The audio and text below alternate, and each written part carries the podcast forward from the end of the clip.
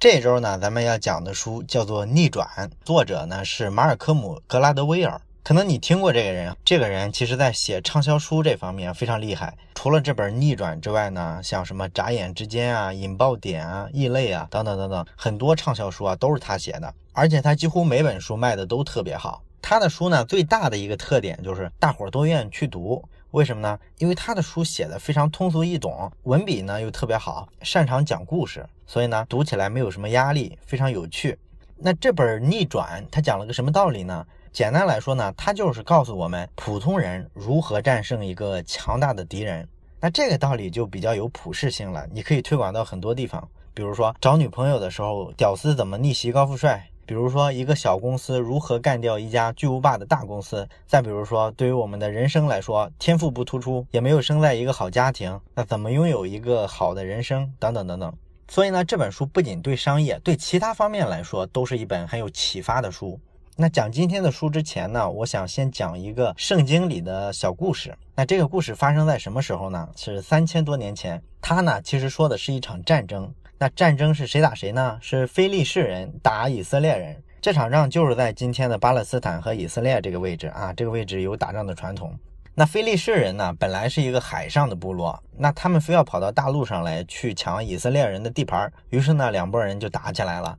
如果你看过像《三国演义》之类的这种中国古代的军事小说的话，你可能会有个印象，就两军对垒的时候，一般双方都要各出一员大将，先让他们单挑。那咱们今天说的这场战争呢，虽然不是中国人，但是规则差不多。这个菲利士人啊，也是找了一员大将出来，要跟以色列人单挑。那他找的这个人呢，叫歌利亚。这个人呢，一出来之后啊，就把以色列人吓了一跳。为什么呢？这个人实在啊，长得太恐怖了。他长什么样呢？你看过《权力的游戏》吧？这个《权力的游戏》里啊，有一个著名的打手叫魔山。这个歌利亚差不多就是魔山那个感觉。根据圣经的记载呢，歌利亚身高六尺九寸。六尺九寸是多少呢？大概是两米零六。然后呢，他全身啊都穿着这个青铜的铠甲，配备了全副的武装。左手呢有一支标枪，就是往外扔的那种；右手呢拿着一杆长矛，然后腰上还别着一把剑。这装备一看就是个人民币玩家。然后歌利亚往这儿一站呢，对面的以色列人一看，我去，这是个什么物种？这玩意儿谁能打得过啊？出去不就找死吗？所以呢，歌利亚叫了半天阵，以色列这边没人敢应战。比较有意思的是什么呢？以色列这边呢，国王是亲自带队来打的。那国王一看这场面就比较尴尬呀，那手下这帮人怎么关键时刻怂了呢？正发愁的时候呢，听见有个人说：“我来应战。”国王一听，哎呦不错，回头一看，来的是一个身材瘦小的少年啊，穿了一身羊皮袄，一看就是一放羊的。这国王就很失望啊，就问他说：“你是干嘛的呀？”这个少年说：“国王，我叫大卫，我就是一放羊的。”刚才啊，我打这儿路过，我本来是打算给我哥哥去送饭呢，他在山上放羊呢。结果呢，就看到你们这儿打仗，那我这不就顺手过来帮帮忙，帮你们杀一杀人。国王一听，脸儿都绿了，什么玩意儿？这是太不靠谱了吧？就给这孩子说：“你赶紧回家吃饭去啊！”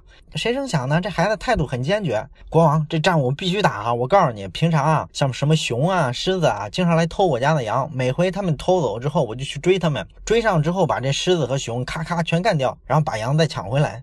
国王肯定是不太信啊，但是呢，看他说的这么坚决，呃，得死马当活马医呗，谁叫他这一帮手下全怂了呢？就同意这个叫大卫的牧羊少年上去试试。那临上场呢，国王把这个盔甲呀、宝剑啊这些东西递过来给大卫说：“你把这穿上。”结果呢，这大卫摆摆手：“哎，我不用这个，穿上这个我都不会走路了，从来不用这个。”然后直接就上了战场。那你说他的武器是啥呢？他呀，从地上捡了五颗小石子儿，放到了自己的包里。然后呢，还提溜着一根平常赶羊的棍子，他就拿着这点东西就上战场了。那上了战场之后呢，这歌利亚呢看了一眼大卫，哎妈，这什么玩意儿？你们以色列人就这么怂，叫个小孩上来还手里提溜根棍子，你是从丐帮过来的吗？然后就不理他。那这时候大卫在干嘛呢？他也不靠近歌利亚，就拿出自己刚才捡的一颗石子儿，然后呢掏出了一个投石器来，把这小石子儿放进去。投石器大家见过吧？其实有点像弹弓，就是拿两根绳子绑着一个皮囊，这石头呢包在这皮囊里，然后他把这绳子甩起来，瞄准歌利亚的额头，甩的差不多了之后呢，这石头唰就飞出去了。结果呢，这颗石头就正好打在这歌利亚的前额上，然后这哥们呢就咣当一下倒地上了。这时候大卫赶紧冲过去，把歌利亚腰上的剑拔出来，咔一剑下去就把这歌利亚的脑袋给割下来了。然后对面的这菲利士军队都看傻了，等反应过来的时候，整个军队一下就乱套了。这么大一巨人，就这么两下被人干掉了，然后大伙儿一哄而散。以色列人呢，一看对面乱了阵脚，一下就冲了上去，杀的对面大败。这个故事呢，可能很多人已经听过了。那我就问一下你的感觉，你是不是觉得这个故事跟咱们中国古代那些以弱胜强的经典案例差不多？你像什么赤壁之战呀、淝水之战这一类的故事，是不是觉得歌利亚在这个实力对比上是占绝对的优势的？而大卫呢，他属于实力上占绝对劣势的这一方。那绝对劣势的这一方干掉了绝对优势的这一方呢？我们一般都会觉得这个体现了他的勇气，体现了他的这个智慧。然后大家喜欢口口相传这一类的故事。对不对？可是呢，你有没有想过，这个大卫跟歌利亚的强弱对比，真是你想的这样吗？实际上呢，针对这事儿，很多历史学家都做过研究。他们研究了那会儿打仗的整个的军事战术，他们发现那会儿的部队打仗都是把部队分成三个兵种的。哪三个兵种呢？一种是骑兵，就是骑马的，速度很快，就跟后来的这个机械化部队似的，擅长打的是闪电战。那第二种呢是步兵，一般呢步兵都身穿盔甲，手里呢拿着剑，拿着盾牌，拿着长矛，特别适合打阵地战。那第三种呢就是投手，就是做远程攻击的，这就包括弓箭手，也包括投石手。那大卫呢用的是一个投石器，它就有点像这个投手了。那你说这三个兵种它是个什么关系呢？那有一个历史学家叫巴鲁克哈彭，他认为呢，这个投石手啊，在古代战争中啊，并不是可有可无的。实际上，这三个兵种，骑兵、步兵和投手是相互制衡的，有点像我们现在玩的这个石头剪刀布。那步兵呢，手持长矛，身穿盔甲，它一旦形成了一个方阵之后呢，其实是能抵御对方的这个骑兵的。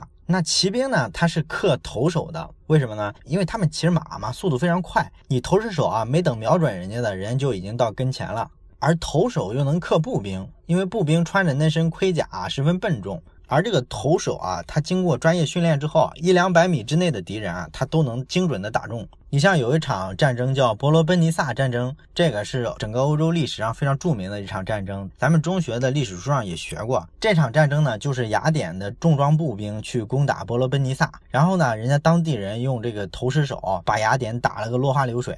所以，我们看在大卫和歌利亚的这个故事里面呢，歌利亚呢本质上是一重装步兵，而大卫呢是一投手。从兵种上，大卫就是克歌利亚的。所以对歌利亚来说呢，我们觉得他又高又大，而且重装甲，刀枪不入。但是我们没有意识到的是他的弱点，他的盔甲重一百多斤，身上还带了三件只有近身作战才有用的武器，整个非常不灵活，又没有远程作战能力。那大卫呢，远远的站着，只要跟他不近身，歌利亚就对他没有任何的威胁。相反呢，大卫跑得快，可以远程攻击。所以这次对决呢，大卫肯定是占上风的。那后来还有什么弹道专家和这个以色列的国防部进行过一些测算？他说，古代的那种投手啊，把那绳子转起来，大概每秒能转六七转。那按这个力道呢，他这个石子儿啊投出去之后，每秒钟大概有三十四米的这么一速度。那这个速度的石子儿打到歌利亚的额头上，基本上他不是昏迷就是死亡。所以呢，从这个意义上来说，你说歌利亚跟大卫的对抗，其实是一个青铜时代拿着剑、穿着铠甲的武士去跟一个拿着四十五口径自动手枪的对手打仗，你说你这不找死吗？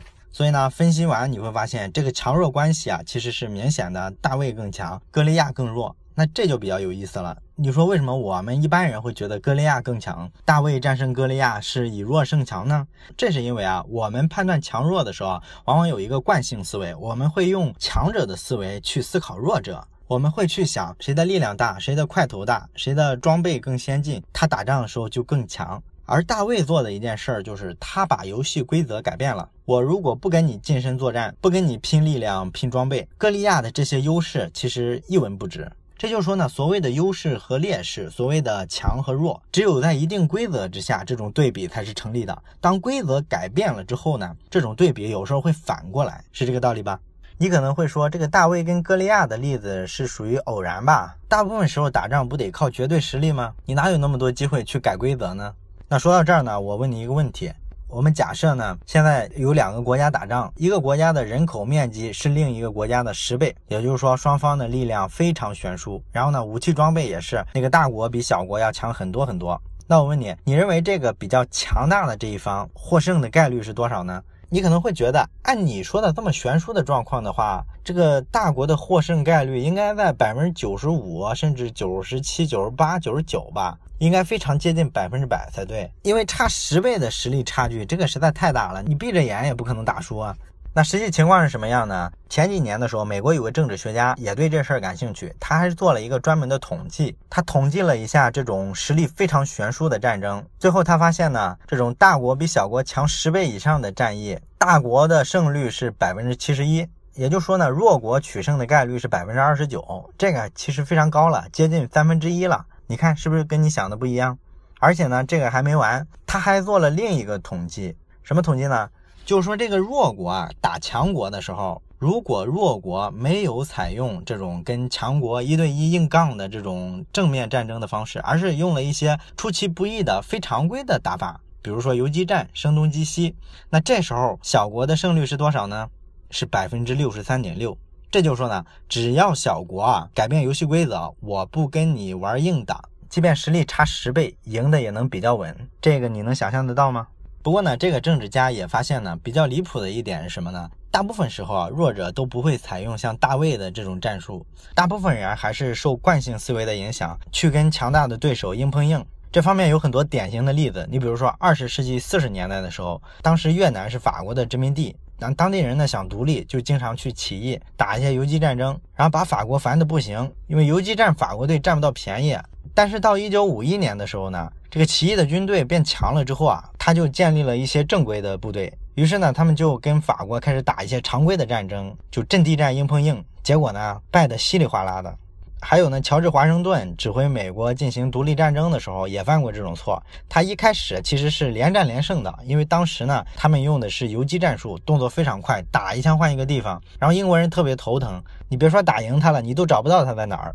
但是后来呢，华盛顿就开始吃败仗了。主要的问题呢，就是后来他开会建立了一支正规的军队，而且这个军队的建制、打法、配置都是仿着英国式军队来的。这支军队呢叫大陆阵线，然后这个军队呢就开始打阵地战，跟英国人面对面，这毫无疑问打不过人家嘛。山寨手机怎么能比得了正牌？所以这就是我们讲的规则改变对于强弱的改变。看一些优势的时候，不能用静态的眼光去看它，觉得这个就是无法战胜的。要想战胜它，只能在各方面都做得比它更好。实际上，应该动态的来看，所有的优势都是有一定的条件、一定的环境、一定的规则之下，它才是一个优势。环境条件规则变了之后，所谓的强弱对比可能就完全逆转过来了。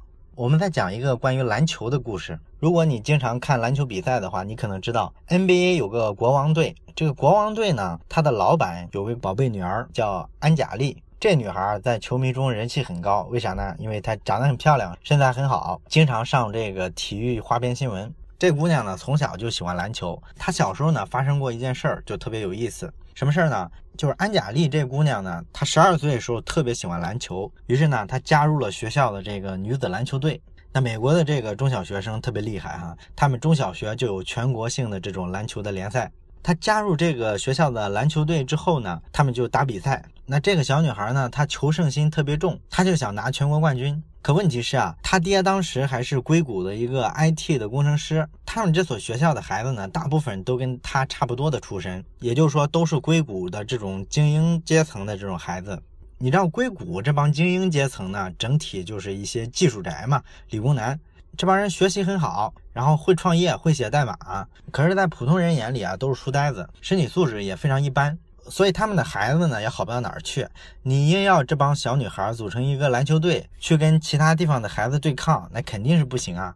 这帮小女孩呢身体素质不好，投篮也不咋地，基本功也不扎实，所以他们球队就是个打酱油的。但是安贾丽呢偏偏又是个求胜欲很强的姑娘，然后她爸爸呢又特别宠她的闺女，她就想我得想个什么办法帮一下我这个宝贝女儿。那毕竟是硅谷的 IT 工程师嘛，智商还是非常高的。他呢就去搜集了一下材料，研究了一下篮球的这个规则。他发现了两条非常有意思的规则。一个规则呢是发球五秒为例的规则。什么叫发球五秒为例呢？就是说一支球队呢进了球之后，对方不是得让一名球员到场外去把球发进场内吗？这时候呢，你必须五秒钟之内把球发进场内。如果发不进来，那这时候球权就要归对方。这叫发球的五秒为例原则。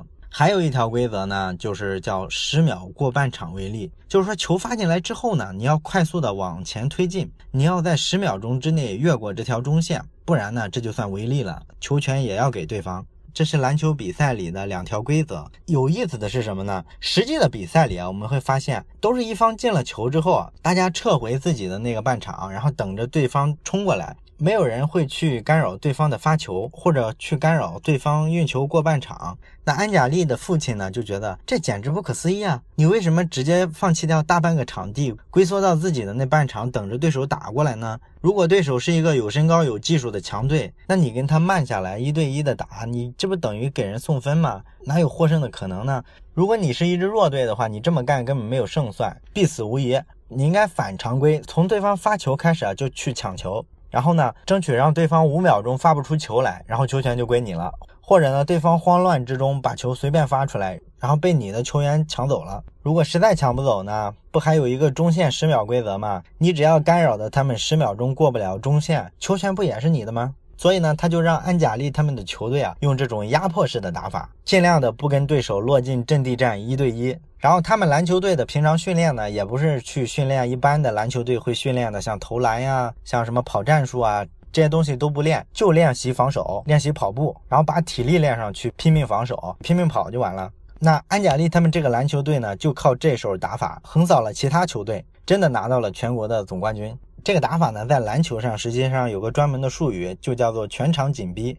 对方比你高，比你技术好，你想跟对手针锋相对的硬碰硬，你是毫无胜算的。你只有剑走偏锋才能取胜，所以你必须不按套路出牌，把游戏规则改掉。这时候呢，对方身材高大、技术好的优势就发挥不出来了。那你可能会问，那为什么强队他不用全场紧逼的方式打弱队呢？这是因为强队的优势一般是身高不错，基本功扎实，投篮准，所以呢，他们习惯的打法是每得了分之后，迅速撤到半场去等着对方攻过来。这样呢，一个是可以节省体力，二一个呢也不容易犯规，就能尽可能多的把体力和精力用在发挥自己的身高和技术优势上。而安贾利他们的球队呢，把规则生生的改了过来，我根本就不跟你玩这一套。那谈到这里呢，《逆转》这本书的作者格拉德威尔呢，还特别强调了另外一点。表面上看起来的优势啊，有时候啊，其实暗地里是藏着劣势的。你就拿教育来说吧，咱们中国有句老话叫“宁做鸡头，不做凤尾”。那这话呢，你知道，我也知道。但是有个特别有意思的地方是，好像从来没有人践行这个概念。什么意思呢？你比如说，我们从小就读书上学，我们很早就知道人往高处走。如果我们能考上清华北大的话，我们一定不会去其他学校。哪怕你是去北大做最后一名，你也会坚定不移地往北大走。我们的认知里都会觉得这个就是正确的，这个就是在追求卓越。那些费了九牛二虎的劲儿进了名校的学生呢？其实这是不是一个好选择呢？不一定。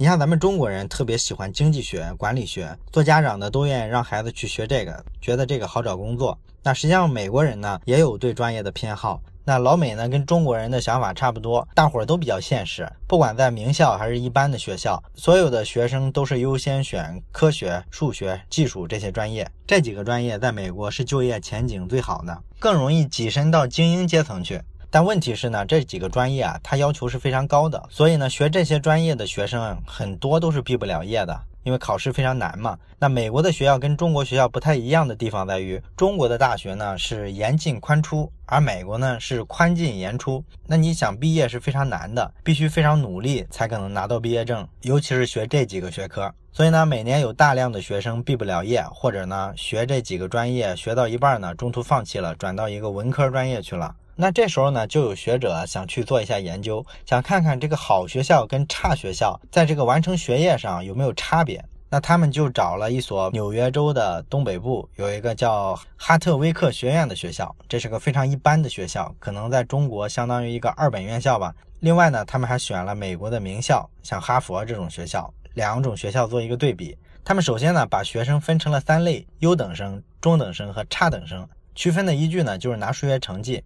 他们就发现呢，这些优秀的学生啊，去学这些数学啊、科学啊这些比较难的专业呢，大部分都能毕业。然后中等的学生就差不少。然后这个差等生呢，他的这个拿到学位的概率是多少呢？百分之十七点八。也就是说呢，绝大多数的差生都毕不了业。他们呢，要么放弃学业，要么转到别的专业去了。然后你再看哈佛的学生呢？他们这个 SAT 啊，也就是美国的高考成绩啊，能考上哈佛的，他这个最差的学生的成绩也比这个刚才咱们讲的哈特威克学院这种三流的学校的最高分要高出一大截。也就是说，前面咱讲这个小学校，它最好的学生都比哈佛最差的学生差一大截，这是一个基本前提。那这时候咱们去分析哈佛的学生，那我们会非常惊讶的发现，他这个结构跟那个差学校一模一样。也就是说呢，好学生大部分能拿到学位，那哈佛的差生呢，跟这个二三本学校的差生是没有什么差别的，也是大部分都拿不到学位，这个就比较奇怪了哈。你说怎么会这样呢？你最差的学生不是比人家最优秀的都高一大截吗？最后的表现怎么跟这种差学校的差生还一个德行呢？这个道理呢，其实非常简单，就是说呢，我以前曾经不管是高考状元还是怎么着，当我进了学校之后，我发现呢，我在班里垫底，周围的好多人都比我牛，那这我哪受得了？那我压力一定会越来越大，这样我就渐渐的跟不上了。那到后来就意志消沉，好多人要么放弃了这个科学的专业，要么呢就干脆转到文科去了。所以你看，决定你能不能拿到这个科学的学位，其实不在于你有多聪明。而在于说呢，你觉得自己和其他同学相比，你有多聪明？也就是说，相对位置更重要，绝对位置其实不重要。可能你对这个研究结果还不是特别满意，那咱们再讲一个关于学术能力的事儿。咱们看现在这个大学里啊，他招大学老师啊，标准越来越高了，基本上要求你在国内读的这个本科、硕士、博士都要是名校，最好你还要再去国外再深造一下，再镀个金回来，这样呢，你才能去一个差不多的学校当上大学老师。但这并不是只有中国才这样，实际上美国什么，他现在也是这样，他也愿意要这个名校的毕业生。那就有人做一项研究，想去看看呢，这个经济学的博士前六年的这个学术生涯里啊，他发论文的数量跟这个学校的好坏到底有没有关系呢？结果呢，他们就发现，像哈佛、耶鲁、普林斯顿这种常春藤大学，这个最好的学生牛吧，确实牛，他能在这些最顶级的期刊上发三四篇的文章，这个非常难了。可是呢，除了这前三四名之外，剩下的从五六名开始，一直到后面的所有的这个长春能大学的这些博士生就非常平庸了，基本上就发个一篇半篇的就算不错的，大部分是发不出文章来的。而我们看这些二三流的学校。他们这个学生最顶尖的这些部分呢，能发个一两篇、两三篇，也就是说呢，比常春藤大学的这些最优秀的学生啊，还是有一点差距的。但是呢，他们的中等生和差等生平均发文章的数量，其实要比这些常春藤名校的中等生和差生都要明显强一些。你这就比较尴尬了。你说在做学术研究上，你作为一个名校，整体表现并不比二三流的学校强。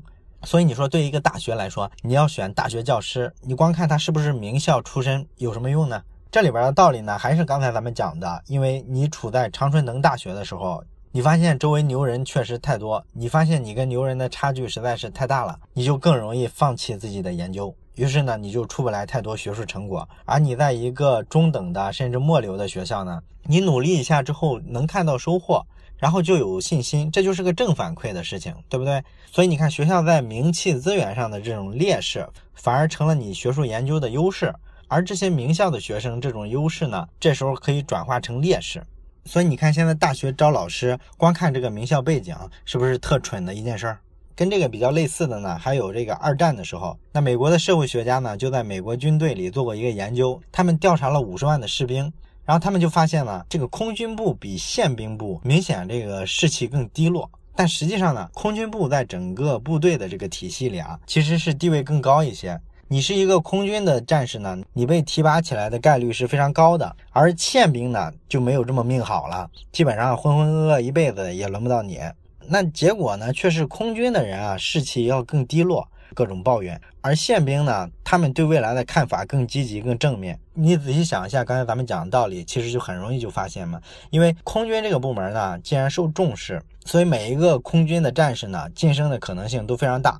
你想在空军升个一官半职就非常容易，那你要在宪兵部门呢，那边人很多，然后干部的岗位呢又很少，升官的概率就很低嘛。但是呢，空军部门的这种优势对于个人来说，其实也很容易造成一种更难受的感觉。为什么呢？因为周围的人如果都升官了，就剩你们一小撮人没升，那你们这些人其实就非常痛苦啊。你们天天看着张三升了，李四升了，怎么就是没有我？于是呢，你就容易不满，容易觉得各种不公平。于是这个空军的氛围就很差了。而宪兵呢，没有这个问题，因为升官对他们来说是个太小概率的事儿，所以人家干脆就不想这个。同事之间也没啥可比的，因为大家都升不了官，这就是优势带来的明显的劣势。好了，逆转这本书的第一部分我们就讲到这儿。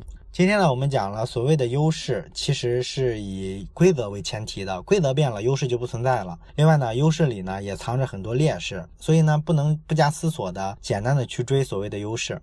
那今天呢，我们留一道思考题。就是北欧国家跟南欧国家相比，哪一部分国家的自杀率更高？为什么？你可以在留言区写下你的答案。我们下期见。